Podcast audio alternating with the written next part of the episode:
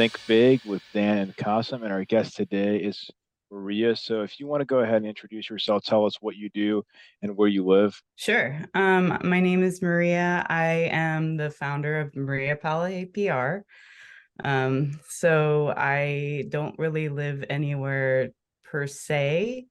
I um travel. I'm just like I just travel around and scuba dive and have a PR company. Currently I'm in DC. So that's my current location. So when you're traveling, do you go like for months at a time or for a week here, a week there? Like how do you structure your traveling? Yeah, so I do longer trips now because I made the rookie mistake of doing like shorter trips when I first started doing this. And it was a nightmare. Like I was so stressed out. So I have a one month minimum. I actually just got back two days ago from Honduras and I was down there for 90 days. I stayed out that visa. Um, and then I'll be headed to Europe um, September and October. And I'm going to try to stay. It's hard with Europe because you want to go everywhere, but I'm going to try to stick with at least three weeks in every every location I go. Cool. So I guess just to backtrack, how did you get your job? Um, so just a series of events. So I was in Long Beach I was finishing my bachelor's in uh, at Cal State Long Beach, and just a series of unfortunate events I didn't get to finish.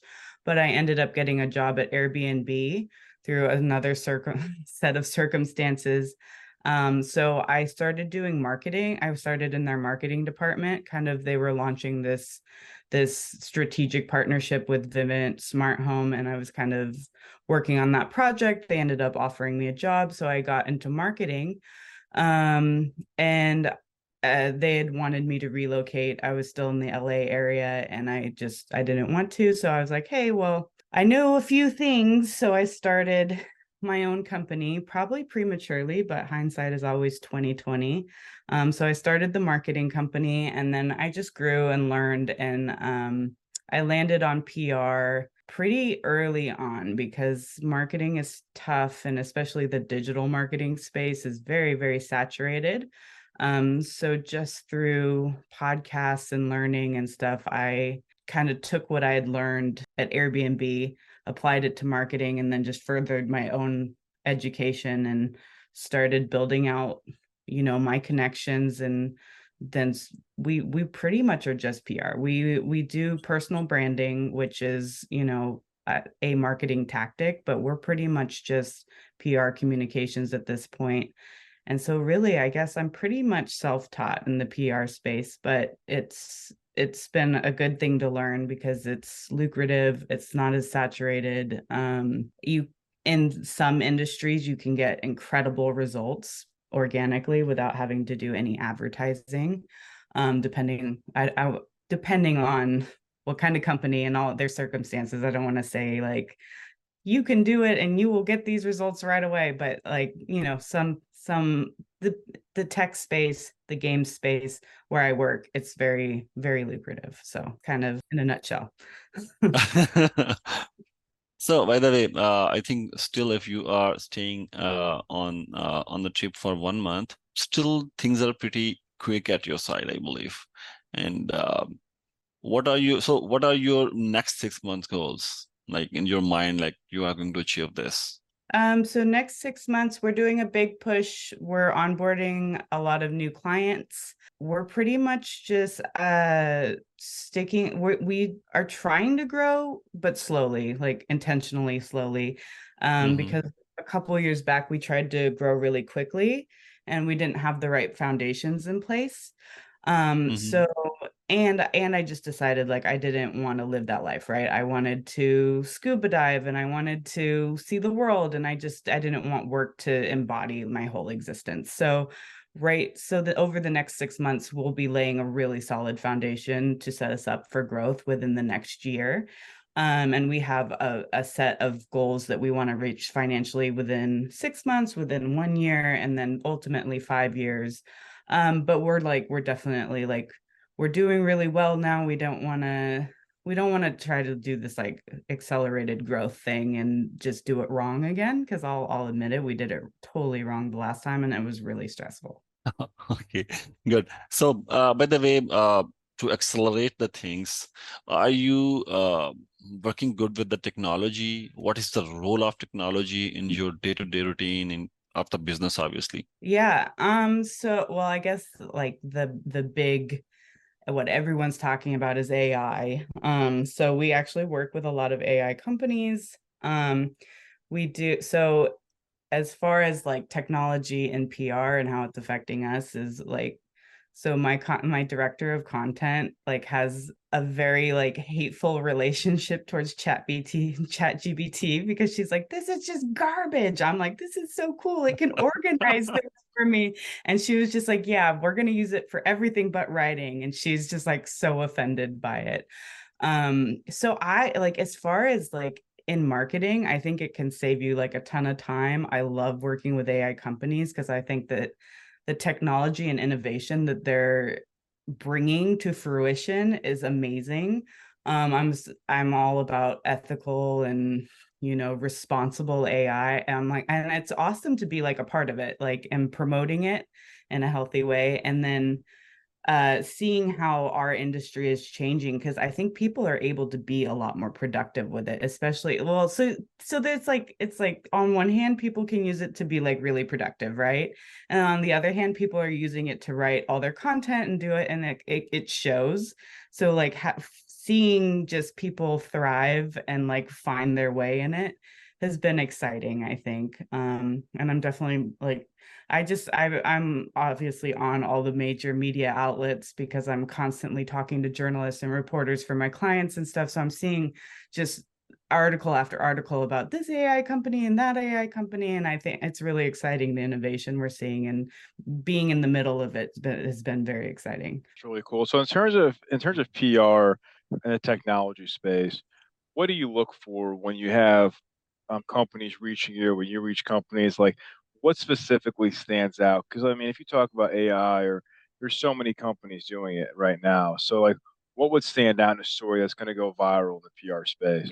Honestly, the ones that like are open and willing to use like their personal story and implement that into their company story because it's so easy to just be like i have this technology that can do this really cool thing and then it be anonymous and then you're just gonna like you're gonna have a hard time. Like you're not gonna it's not so like i actually the, how i pick who i want to work with is like if i have a really solid conversation with the founder or the co-founder or whatever initially and we we connect on that level that's how i'll choose because it's like okay they're open to speaking they're open to telling their personal story and it's not just like a business because there's there's so many like there's so many different extensions and applications that do the exact same thing. So like if i'm going to be telling your story and doing creative storytelling and getting you trying to get you like top top tier media coverage and keynote and all of that like you have to be an interesting person. You have to be really excited about your brand. And so i i definitely base it off the person not the company. Well yeah i think me and Qasim have a good story. We met on fiverr and i'm in texas and he's in nice. pakistan. We still have never met in person yet so it's a really 2023 business. So i guess from that standpoint i always think that, that we have a good story but obviously it's just what me and Qasim think, but you know, it's uh, it's you know, I'm not sure what other people think, but yeah, that's cool. So I guess in terms of you know, in PR, right?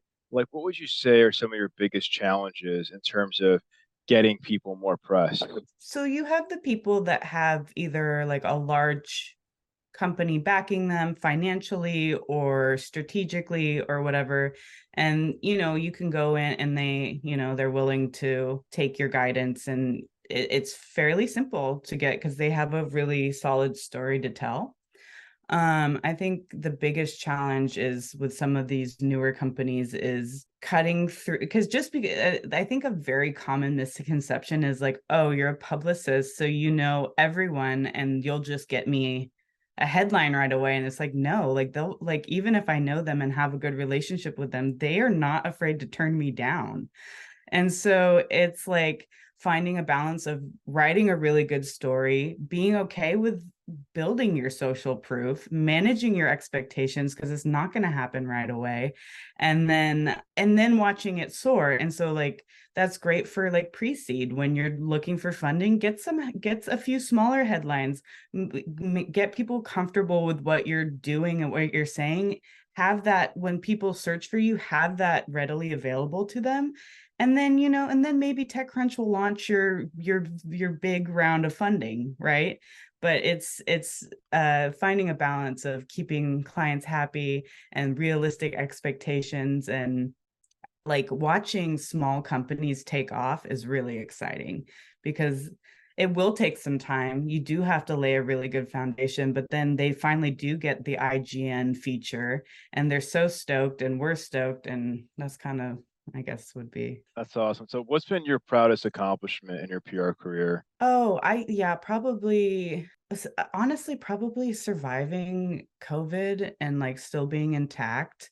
Um like obviously I love like getting people into big publications and stuff but we do that quite frequently. I would say more on like a personal level like keeping it together and like finding a balance to where i still really enjoy what i do and i get excited about it i think would be the biggest accomplishment. Eh, like we have you know we're doing these things for the clients and getting them good results i think is normally what you would say but i think that for me it's just still enjoying what i do and showing up and surviving covid i think and then being able to pivot through all of it and living my best life while doing it. So how specifically did COVID impact your business? Oh, it was like it was bad. So it wasn't actually like during COVID. We actually like spiked a lot during COVID because we were still doing a lot of marketing at the time. And so we were taking storefronts and making them like online, putting them online. So like e-commerce. Um, so that really took off. But it was like when the funding, when everyone's PPPs run out, ran out the second round and stuff, and everyone was like, "Crap, I have no more money."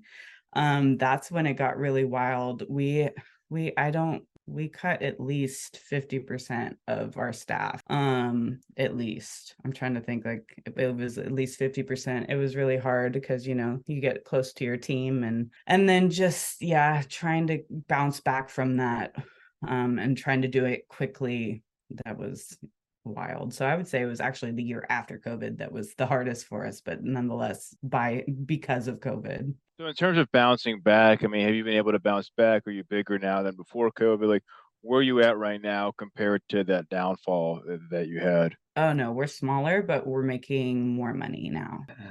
Our processes have changed a lot and we kept a lot of really key people uh and we've like i said we've intentionally kept the operations small because we just don't want to go through that stress again. And then we are you know obviously wanting to grow because that's the goal right? But we're doing it a little bit more strategically this time. Smart. So what processes have you implemented to help improve efficiency? So that you have less staff now. You mentioned ai earlier but I mean, is there anything else that that specifically has been able to help you you know have more revenue with less people yeah, I think we just, the productivity of the people we have now were the people who were performing the highest then. Before we had a lot, and not to talk negatively, but we had a lot of interns and we had a lot of people that were in training and just working with the core group of people without having to like you know have that that on their plate too with management management of that um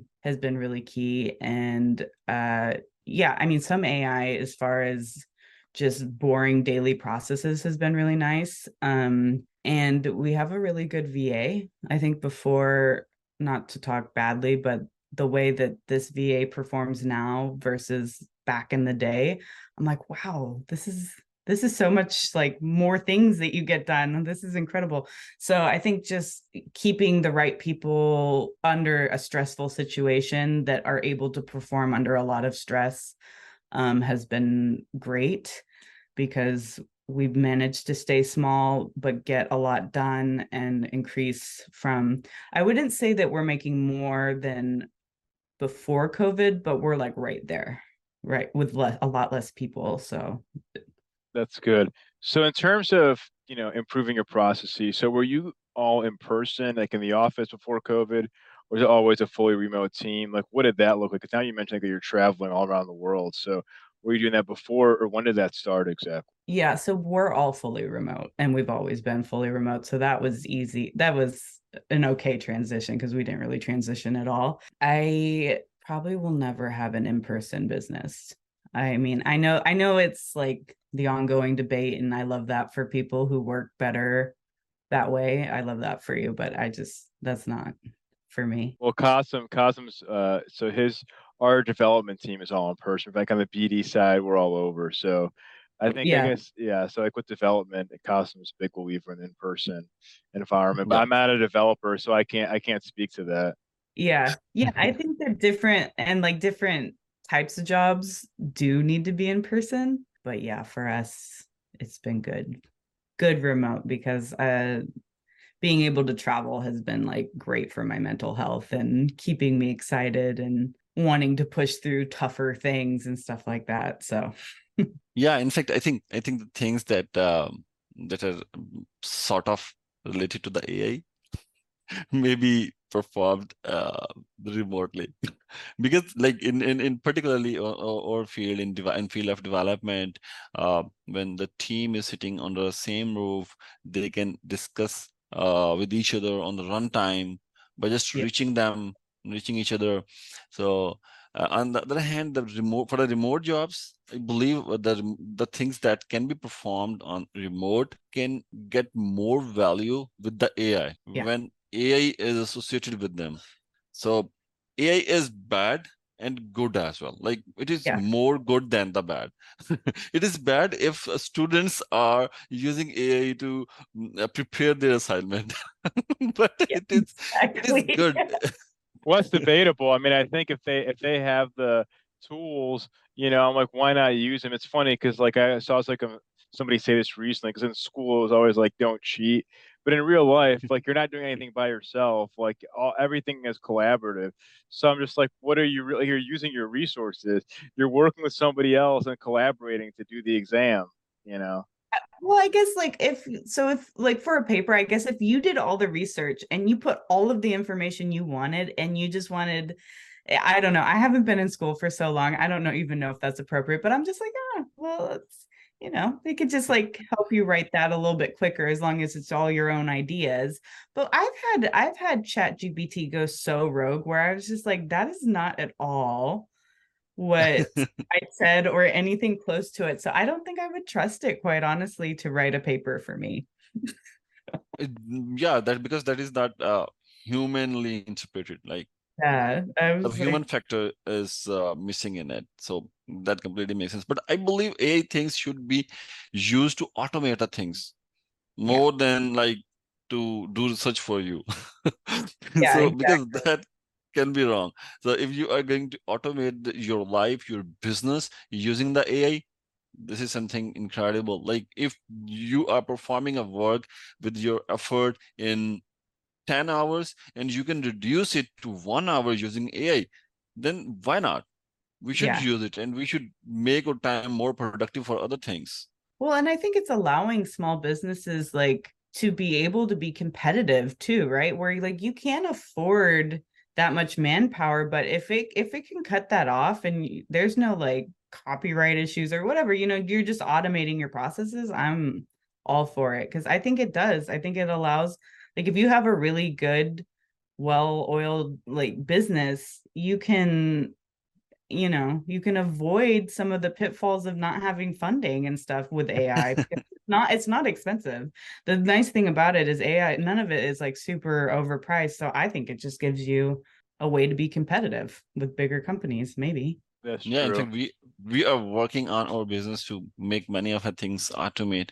We are already working on ai and uh, uh, we hope like it will be going to perform very very well for us in in Yeah. our business yeah yeah good luck and i i hope that too i i love it you know but some people have you always have to acknowledge the other side of it but i love it Hundred percent. So I guess as Okay. of right now, what does a typical day look like for you? Um, so right now I'm in DC, so it's like not super typical. I'm staying with a friend. Um, and so I like had to find like a spot that would be quiet from her husky and like it's a little bit different. But normally what when I was in Honduras a couple days ago for like 90 days, I would get up, work, dive in the morning. I I do like typically about two hours of prospecting, talking to clients, potential clients per day, and then two hours of just like getting things done, um, actual like the meat of my work. And then I would go dive, I would eat dinner, I would read and go to bed. Um, that's a typical day for me. Um, and then, you know, there's always different things. Like sometimes I would go for a night dive or whatever. Uh, the weekends, I'm pretty, I you like 30 hit, and I was just like, okay, I want to be in bed by 9 30, even though it's Saturday. So, uh, yeah, I, I've involved a lot of my time around diving and getting different certifications in that and just I'll go and see things, you know. I was on an island so there wasn't a lot of sights to see. I'm sure when I'm in Europe it will look more like work, go see things, then go to bed. By the way, I, I love scuba diving. I, I, I never did that, long for. oh, you should do it. It's so much fun. I try to recruit everyone I talk to about it. Indeed, it must be. It must be. So, by the way, uh, I can see like uh, uh, you are helping small businesses as well. You are mm. helping yeah. entrepreneurs. Yeah, right? yeah. About eleven so, to fifty is our sweet spot. Okay, so uh, what do you think? Like uh, uh, the clients uh, who reach you or you reach those clients what are their biggest challenges challenges uh, they are facing? And you can help to reduce those uh, problems or maybe you can help to face those challenges in their business. Yeah i think well i think that the biggest challenge for small businesses is cutting through all the noise because there's so many people doing the same thing um, and you have to be really strategic especially like with budget with um, how you advertise. You just have to be really more strategic because there's not as many resources available to you. Um, so i think when we come in we are just really thorough in getting to like just the smallest details about you and your business and then being strategic on how we present that to the public, right? Or to stakeholders or whoever it is, like depending on what your goal is when you approach us. I think a lot of people's initial like kind of reaction is like, "Oh, I need to get a ton of clients." Well, no, you need to you need to set a foundation of like how you need to set social proof. Um, I see a lot of people advertising seemingly for lead generation and stuff like that before they even have any sort of social proof built out about them like why you want to work with them why they're the best option why mm-hmm. they're doing different than their competitors and so and you'll you'll click on the advertising especially digital advertising and they have like no following nothing really about them and like I know for me, I won't work with people like that. So I think we come in, we build a really good foundation and communications with said people, their their target audience, their stakeholders, whatever it is, um, so that they can successfully navigate through all of the noise that is digital marketing and make an impact. Hopefully, uh, I believe that's a really cool point uh, that you mentioned. Many of the businesses are are facing this problem indeed. So that's a good point. So uh, by the way, I'm impressed. Uh, we will be good to reach you, and maybe you can help us as well. so, yeah, happy to. We're interested. uh, another hand, uh, is there any advice you can uh, give to the mm, young entrepreneurs like me? Yeah. I'm young. Definitely. I I always tell people like the number one thing, even and like even and I think they should be teaching this in college, right? Is like make sure your LinkedIn is really on point and like just mm-hmm. start building out your branding because whatever messaging you're doing like whatever content you're creating around yourself you can then transfer it to like whatever business like you can write in that same style you can have the same views you can have just the same language and you can you can apply it to different things you're doing. And so if someone doesn't have a big budget like where you know it's going to be a big campaign i always just tell them to go to linkedin. Um because you you can get you know when people search for you it's good for seo actually. Like a lot of like when you search my name a lot of my linkedin posts will pop up in google. So it will just start getting your name out there and what you're about and Yeah. start building out an audience there. Because there's i mean you know it's it's getting more established but you can still ha- have a really good organic reach there. Um so and then and then once you have like a really cool following and a bit of a budget then start start uh scaling scaling what you're doing. Start speaking on podcasts start doing small keynote um start you know approaching the media for smaller outlets. And then you know i get like people into smaller outlets all the time and then people will reach out to them and be like hey i saw this.